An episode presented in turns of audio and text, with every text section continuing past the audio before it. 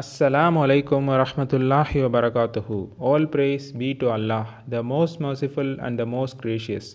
Blessings of Allah be upon our Prophet sallallahu alaihi wasallam, his family and followers.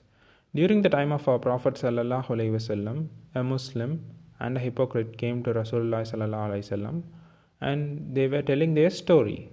Hypocrite had a date palm and when it ripens, it will fall in the place of the Muslim. The kids of Muslim household would eat it, and this angers the hypocrite. He will stick his finger to their mouth and take the dates out. This Muslim was asking the date palm for money, and he wants Prophet ﷺ to convince this guy. On hearing this, Prophet ﷺ was telling the hypocrite, If you give this date palm, I will make sure you get a dates from Jannah and prophet ﷺ was trying to convince him hardly but this guy refuses and he went away. Abu dahda radiyallahu ta'ala who was in the gathering. He asked rasulullah if i get that date palm for this muslim brother will i get the date from jannah? Prophet ﷺ replied positively. And so he runs to this munafiq's house and he tells to give him the date palm, one date palm tree. The hypocrite says, I said I can't give it to Prophet. Do you think I will give it to you?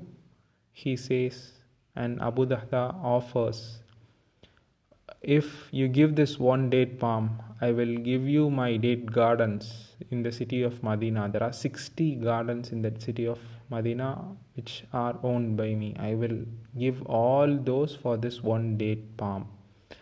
This hypocrite was shocked and he agreed. For one date palm, he gets 60 date gardens. Abu Dahda went to Prophet and he was telling Rasulullah sallallahu I have got this date palm for this brother. And Rasulullah sallallahu was already informed by Allah that Abu Dahda's Jannah will be filled with dates and he informs this to Abu Dahda radiallahu ta'ala He was extremely happy because he got the dates from Jannah and he got a place in Jannah. If you get a date in Jannah, then you are a resident of Jannah. So he was extremely delighted because he got Jannah. And he thinks this Wealth in this dunya is not a matter.